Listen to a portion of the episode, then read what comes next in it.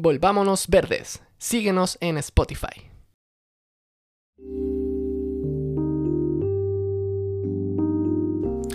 Si nosotros no cambiamos ahora, el clima lo va a cambiar todo. Sandra Guzmán Luna. Hola a todos, estamos en una nueva entrega de nuestro lindo podcast Volvámonos Verdes. Soy Seba y me encuentro aquí con Katy para discutir sobre un tema que ha sido noticia esta última semana. El pasado lunes nueve de agosto se publicó el sexto informe del I P C C sobre el cambio climático, y al parecer este informe nos revela hechos importantes que todos debemos conocer. Entonces, partamos por lo más simple, Katy. ¿Qué es el I P C C? El I P C C es el Panel Intergubernamental del Cambio Climático.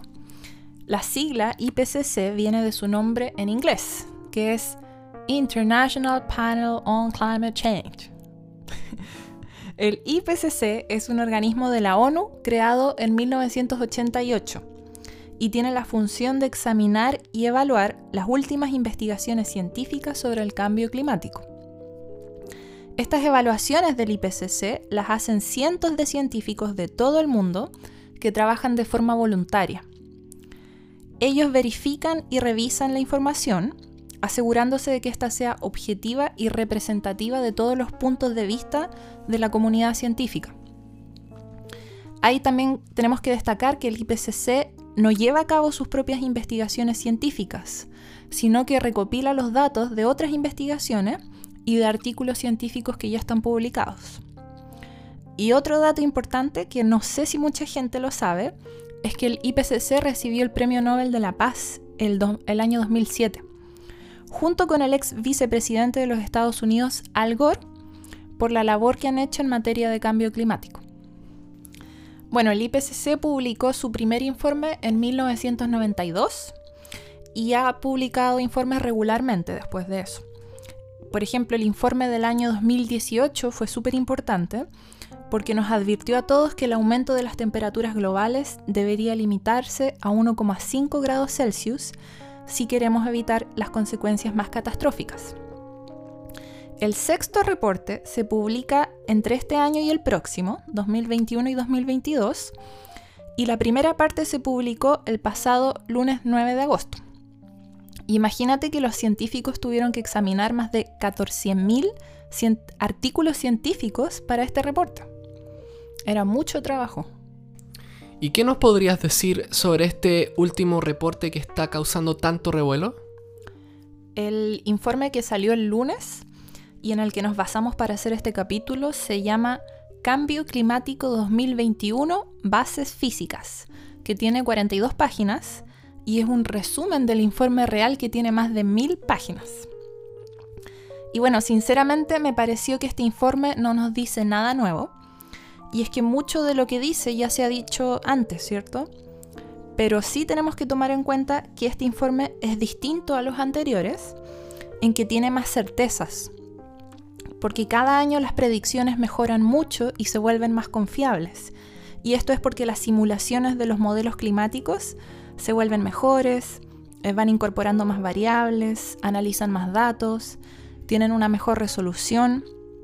En fin, entonces en general los científicos están más seguros de sus últimas conclusiones. Y eso es importante que lo tomemos en cuenta. Por ejemplo, este informe nos confirma que la actividad humana es la causante del calentamiento global. Ya casi no podemos tener dudas de eso porque está ultra archi comprobado. Los aumentos de las concentraciones de gases de efecto invernadero que han estado ocurriendo desde mil setecientos cincuenta han sido y son causados inequívocamente por la acción humana. Las emisiones causadas por nuestra actividad humana son responsables de un calentamiento de alrededor de uno coma uno grados Celsius desde el periodo de mil ochocientos cincuenta a mil novecientos. Y se espera que en los próximos veinte años la temperatura global alcance o supere los uno coma cinco grados Celsius de calentamiento. El reporte también nos confirma, con gran certeza, que los cambios que estamos viendo en el sistema climático no tienen precedentes, no se han visto en nuestra Tierra durante siglos o miles de años.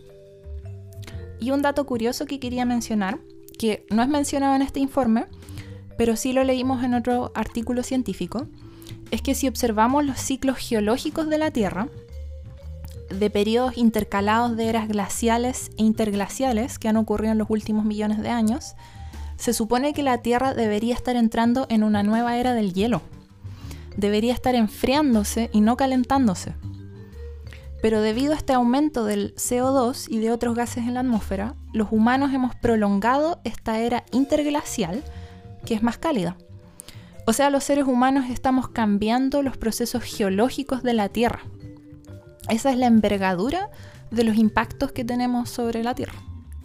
Y según el reporte, ¿de qué manera afectará este cambio climático global al clima en las distintas regiones del mundo? Bueno, no hay dudas de que el cambio climático inducido por el hombre ya está afectando a muchos fenómenos meteorológicos extremos en todas las regiones del mundo. Eso lo estamos viendo prácticamente todos los días. Y según este reporte, es prácticamente seguro que la superficie terrestre va a seguir calentándose a un ritmo mayor que la superficie de los océanos. Se va a calentar a un ritmo de alrededor de uno coma cinco veces más rápido que los océanos. En general, un aumento de uno coma cinco grados Celsius va a llevar a olas de calor más intensas y más frecuentes. Y en este, en este aspecto hay que tomar en cuenta que las ciudades se van a ver especialmente afectadas, ya que el calor suele ser mayor en las áreas urbanas en comparación con las áreas rurales. También, el cambio climático va a afectar los patrones de lluvia, van a aumentar las fuertes lluvias en algunas regiones, las inundaciones, la proporción de ciclones tropicales intensos y, por otro lado, las sequías en otras regiones. En general se espera que en las altas latitudes aumenten las precipitaciones y en las latitudes subtropicales disminuyan. En Chile, por ejemplo, las precipitaciones van a seguir disminuyendo y las sequías van a ser cada vez más comunes y más intensas.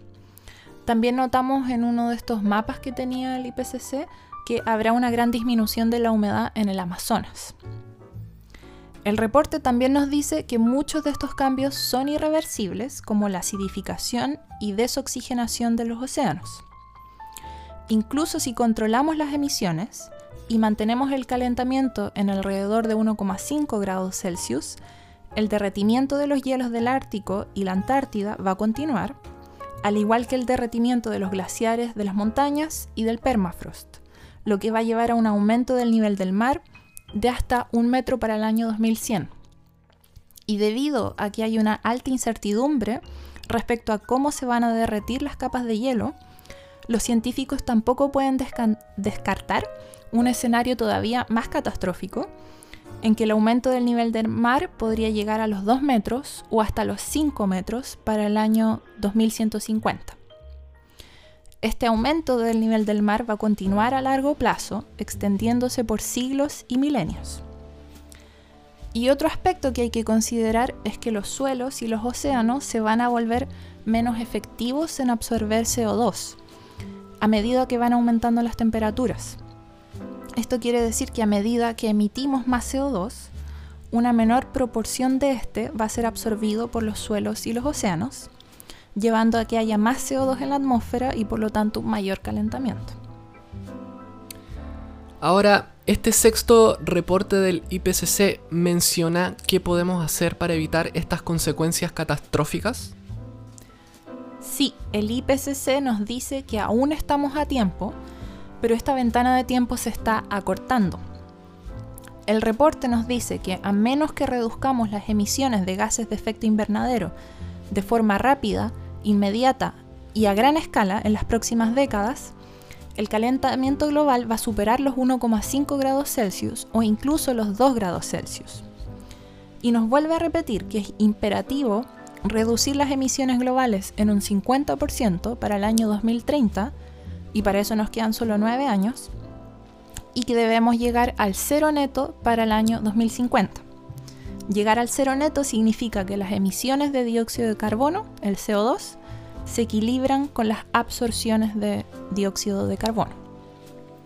Y si seguimos con las políticas actuales, al paso que vamos, estamos encaminados a los tres grados Celsius de calentamiento global, lo que es muy grave. Y noté que en las noticias y en las redes sociales se esparció mucho la frase de que el cambio climático es irreversible. Se repitió harto. Y a mi parecer esto no es lo que dice el reporte del I P C C.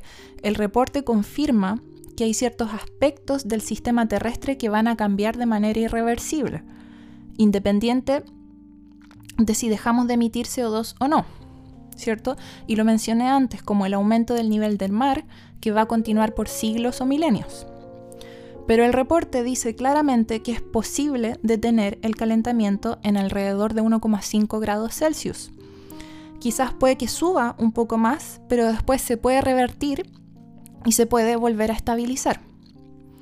Podemos limitar y evitar un aumento en la frecuencia de eventos extremos como tormentas, inundaciones, olas de calor, y de esta manera podríamos salvar muchas vidas. Podemos evitar todas estas consecuencias que son más catastróficas siempre y cuando reduzcamos nuestras emisiones de dióxido de carbono y de otros gases de manera drástica y sostenida. Si hacemos esto, a corto plazo vamos a notar beneficios como una mejora en la calidad del aire, pero eh, tendrán que pasar veinte años o más para que las temperaturas globales se vuelvan a estabilizar. De todas maneras, la gente tiene que entender que estamos a tiempo todavía de evitar lo peor. El cambio climático no es irreversible. Claro, y a pesar de que estas predicciones pueden ser un poco catastróficas, este reporte del I P C C es claramente un llamado a la acción. Y más encima, este informe nos llega menos de tres meses antes de la cumbre climática clave, la COP veintiséis, que será en noviembre de este año en Glasgow. Sí, como tú dices, es un llamado a la acción. Y este nuevo estudio es mucho más sólido, más claro y más confiable sobre lo que va a pasar si los políticos y la sociedad en general no actuamos. Y quería comentarte una última cosa, y es que esta última semana el reporte del I P C C se ha compartido mucho por redes sociales, ha sido así como trending topic, ha sido tema de conversación en la tele, en los diarios, en entrevistas, incluso en la convención constituyente se va a discutir. Y a mí esto me emociona mucho, porque creo que ningún otro reporte del I P C C había sido tan compartido y había captado tanto la atención como este. Pero también me llamaron mucho la atención los comentarios de la gente en los chats, en los foros, en WhatsApp, en Instagram también. Y me pareció que tendían a fijarse más en el aspecto catastrófico de todo esto. Por ejemplo, decían cosas como que estamos cagados, es el fin del mundo, no hay futuro, el cambio climático es irreversible, se dijo mucho, se acabó todo y qué sé yo. Y yo creo que puedo entender esa reacción, porque también la he sentido, que es como la sensación de pesimismo, de, de sentirse impotente, de sentirse sobrepasado por este problema que es tan grande. Y supongo que eso pasa especialmente en las personas que recién ahora están cachando lo grave de la situación, que hasta ahora habían vivido como en una especie de burbuja y no habían querido escuchar nada del tema. Porque es, la realidad es que el estado actual del medio ambiente, de la biodiversidad, de la atmósfera, es muy grave, eso es real. Pero yo también siento que el tiempo del pesimismo ya pasó, ya no nos podemos permitir ser pesimistas. Si querían ser pesimistas, debieron serlo hace veinte o diez años atrás, cuando a nadie le interesaba este tema. Cuando nadie creía que, por ejemplo, que podíamos llegar hasta este punto. Cuando los científicos lo decían y lo volvían a repetir y nadie los pescaba. Cuando en el dos mil seis, por ejemplo, Al Gore sacó su documental, Una verdad incómoda, y la gente creía que estaba loco. En ese tiempo yo sentía eso. O sea, el mundo se va a acabar y a nadie le interesa.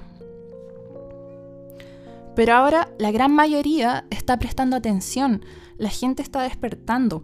Personas que antes nunca les interesó todo este tema del medio ambiente, ahora están compartiendo estas cosas. Eso para mí ya es una gran señal de optimismo, o sea, es una señal de esperanza. Y hay muchas más señales de esperanza, como por ejemplo que las empresas del carbón se están cerrando, los accionistas de las empresas de petróleo se están cambiando a las energías renovables. Las energías renovables han bajado su costo en más de un noventa por ciento. Una corte falló en contra de la empresa Shell y la sentenció a reducir sus emisiones en un cuarenta y cinco por ciento para el dos mil treinta. La empresa automotriz más valorizada a nivel mundial es Tesla, que fabrica vehículos eléctricos. El mismo Acuerdo de París, por ejemplo, que logró poner a tantos países de acuerdo para reducir sus emisiones. Eso fue inédito, nunca se había logrado un acuerdo como ese.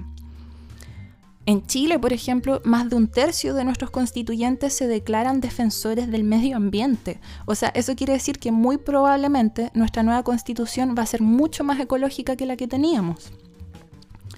Que tenemos candidatos presidenciales con propuestas medioambientales. O sea, todas estas son cosas que jamás pensamos que iban a pasar hace un poco, hace unos años atrás. Entonces, volviendo a lo que dijiste, Seba, este claramente es el tiempo de la acción. Es el tiempo de informarse, de educarse, de educar a otros, de discutir sobre estos temas, de dejar el auto y andar en bici, de consumir menos, de elegir productos más sustentables, de comer menos carne y comer más verdura, de viajar menos en avión, de tener menos hijos, de reciclar la basura, de aislar nuestras casas, instalar paneles solares, eh, instalar sistemas de reutilización del agua, de apoyar una economía más circular, de exigirle a los municipios más vías de bicicletas, de exigirle a nuestros bancos que no financien las energías fósiles o cambiarnos a un banco que invierta en energías renovables, de votar por el candidato a presidente con una agenda pro acción climática que sea clara, de exigirle a los políticos la completa descarbonización de Chile, el cierre de las termoeléctricas. Este es el momento de plantar árboles nativos, de restaurar los hábitats degradados, de pasar más el tiempo en contacto con la naturaleza, de defender nuestros territorios, de ser conscientes de lo que pasa con el medio ambiente en donde vivimos. O sea, hay mucho que podemos hacer ahora. Y hay que aprovechar este momento porque el tiempo de la acción a- es ahora. El tiempo del pesimismo ya pasó hace rato. Yo me quedaría con lo último que dijiste, porque creo que es muy importante dejar muy claro que ya no es tiempo de ser pesimistas. Y si lo pensamos bien, como tú dijiste, el I P C C nos confirma que la acción humana es la principal responsable del cambio climático. Esto quiere decir que es la acción humana la que puede revertirlo. Y así terminamos nuestro capítulo acerca del sexto reporte del I P C C. Muchas gracias a todos los que nos escuchan eh, y recuerden que pueden encontrar todas las fuentes de información que utilizamos en nuestra página web ofic- oficial doble u doble u doble u punto volvámonos verdes punto com o en nuestro canal de YouTube Volvámonos Verdes. ¡Chao!